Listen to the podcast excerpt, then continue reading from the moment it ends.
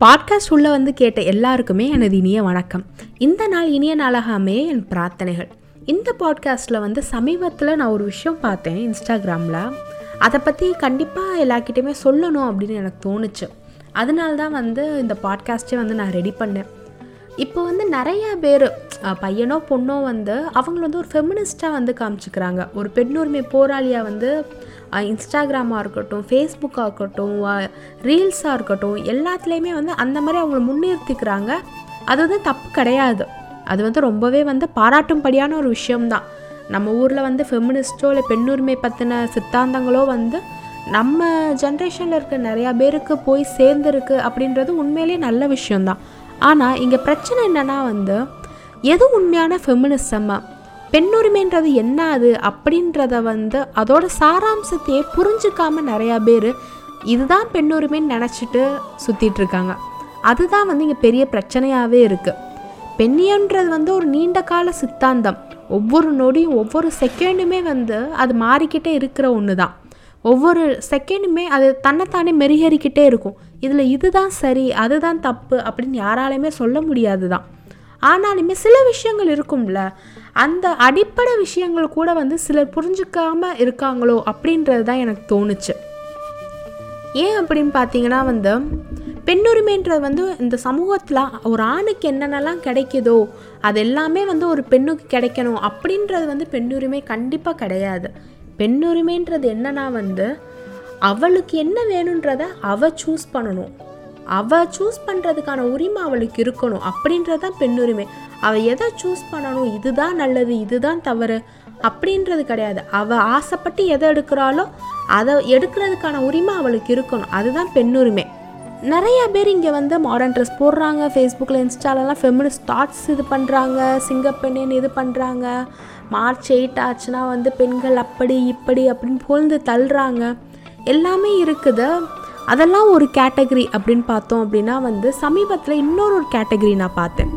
அதாவது அவங்க என்ன நினைக்கிறாங்களோ அதுதான் ஃபெமினிசம் அதை ஒருத்தங்க ஃபாலோ பண்ணல அப்படின்னா வந்து உனக்கு ஃபெமினிசம் பற்றி தெரியாதா? நீ என்ன இப்படி பிற்போக்கான ஒரு புத்தி கொண்ட மனுஷனாக இருக்கியே? அப்படின்ட்டு குற்றம் சுமத்த ஆரம்பிக்கிறாங்க.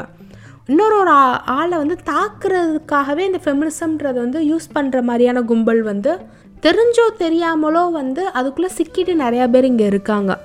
அதுவும் ஃபெமினிசத்தோட ஒரு புரிதலே இல்லாமல் அவங்க செய்கிற சில விஷயங்கள் தான் வந்து மனசு கஷ்டமாக இருந்தது. சமீபத்தில் வந்து இன்ஸ்டாகிராமில் வந்து ஒரு ரீல்ஸ் பார்த்தேன். அதில் வந்து ஒரு சின்ன பொண்ணு சின்ன பொண்ணுனா ரொம்ப சின்ன பொண்ணு கிடையாது. ஒரு காலேஜ் படிக்கிற பொண்ணாக இருக்கலாம். சரிங்களா? அவங்க வந்து ஒரு ரீல்ஸ் போஸ்ட் பண்ணியிருந்தாங்க. அந்த ரீல்ஸோட ஒரு கண்டென்ட்டே எப்படின்னா வந்து தாலி கட்டிக்கிறதும் வந்து நெத்தியில் குங்குமம் வச்சுக்கிறதுக்குமே எனக்கு ரொம்ப பிடிக்கும். அதுக்காகவே நான் சீக்கிரம் கல்யாணம் பண்ணிக்கணும். அப்படின்ற மாதிரியான ஒரு விஷயத்த சொல்கிற மாதிரியான ரீல்ஸ் அது. அந்த பொண்ணு ரொம்பவே அழகாகவும் வெக்கப்பட்டுக்கிட்டு பார்க்க ரொம்ப க்யூட்டாக தான் இருந்துச்சு அந்த ரீல்ஸ். ஆனால் அந்த ரீல்ஸோட கமெண்ட் செஷன் ஃபுல்லும் போய் பார்த்தோன்னு நினச்சிக்கோங்களேன். ஒரு குரூப் கிளம்பிட்டாங்க. அதாவது தாலி என்பது பெண்ணை அடக்கி வைப்பதற்காக ஆண்கள் செய்த ஒரு செயல். நெத்தியில் குங்குமன்றது வந்து உன்னை அடக்கி வைக்கிறதுக்கான வந்து ஒரு செய்யலை. அதை போய் நீ இப்படி சப்போர்ட் பண்ணியிருக்கே ஒரு பொண்ணாக இருந்துட்டு நீ இப்படி சப்போர்ட் பண்ணலாமா? இதுலேருந்துலாம் உங்களை வெளில கொண்டு வரணும் தானே பெரியார் வந்து கஷ்டப்பட்டார். ஆனால் நீங்கள் நீங்களே திரும்ப அதுக்குள்ளே போய் விழுறீங்களே. அப்படின்ற மாதிரி அந்த கமெண்ட்ஸ் எல்லாம் பார்த்தீங்கன்னா அந்த பொண்ணை அப்படியே தாக்குறாங்க. ஏம்மா நீலாம் படித்த பொண்ணு தானா இப்படி இருக்கேம்மா. அப்படின்ற மாதிரி இது பண்ணுறாங்க எனக்கு புரியாத விஷயமே என்னென்னா அது ஒரு சின்ன பொண்ணு அவளுக்கு ஒரு பிடிச்சிருக்கு. நெத்தியில் குங்குமம் வச்சுருக்கிறதோ இல்லை மஞ்சத்தாளி போட்டிருக்கிறதோ அவளுக்கு பிடிக்குது? அது அழகாக இருக்குன்னு அவளுக்கு தோணுது. சார் நம்ம கல்யாணம் ஆயிடுச்சுன்னா வந்து நம்மளும் இதெல்லாம் பண்ணிக்கலாமே அப்படின்னு அவள் ஆசைப்பட்றா. அதுவும் ரீலாக வந்து அவள் போடுறா.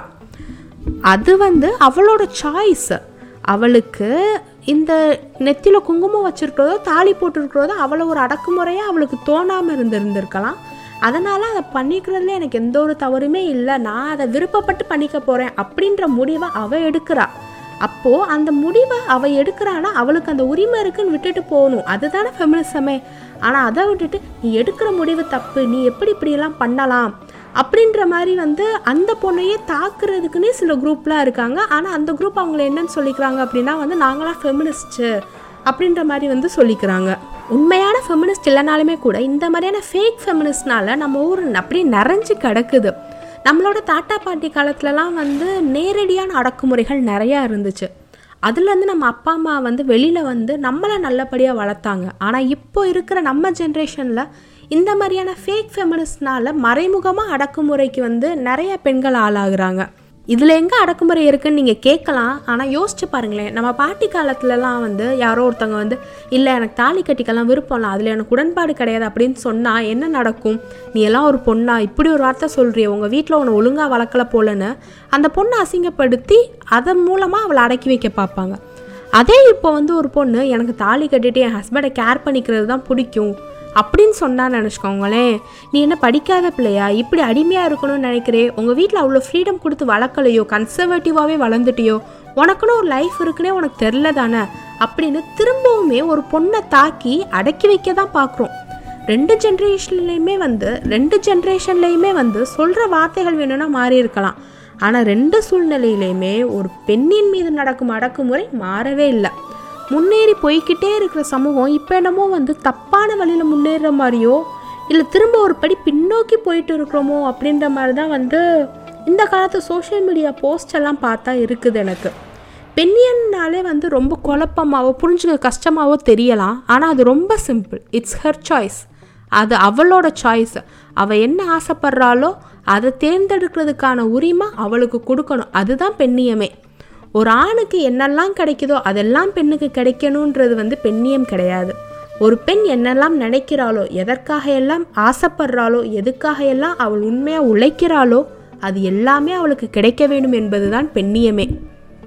இதை மட்டும் நம்ம எல்லாரும் புரிஞ்சுக்கிட்டாலே போதும். வளர்ந்து வரும் நம் சமூகம் இன்னும் சரியான பாதையில் வளரும். வளரணுன்ற நம்பிக்கையிலே இந்த பாட்காஸ்ட்டை முடிச்சுக்கிறேன். இந்த ஃபெமினிஸ்ட்டை பற்றின நான் யோசிக்கிறப்போ வந்துட்டு பெரியாரோட பெண் ஏன் அடிமையானால் அப்படின்ற ஒரு புக்கு வந்து எனக்கு ஞாபகம் வந்துச்சு. அதுக்கு அடுத்து வர பாட்காஸ்ட்லலாம் அந்த புக்கில் என்ன சொல்லியிருக்கார் பெரியார் அப்படின்றதை பற்றியுமே வந்து நம்ம பார்க்கலாம். இந்த ஃபெமினிசம் ஃபேக் ஃபெமினிசம் பற்றின உங்களோட கருத்து ஏதாச்சும் இருந்துச்சுன்னா வந்து தாராளமாக இன்ஸ்டாகிராம் போங்க. அன்பு மொழியானதே பாட்காஸ்ட் அப்படின்ற பேஜில் போயிட்டு எப்போனாலும் நீங்கள் டிஎம் பண்ணலாம். பாட்காஸ்ட் கேட்ட அனைத்து நல்ல உலகங்களுக்கும் நல்லதே நடக்கும். நன்றி.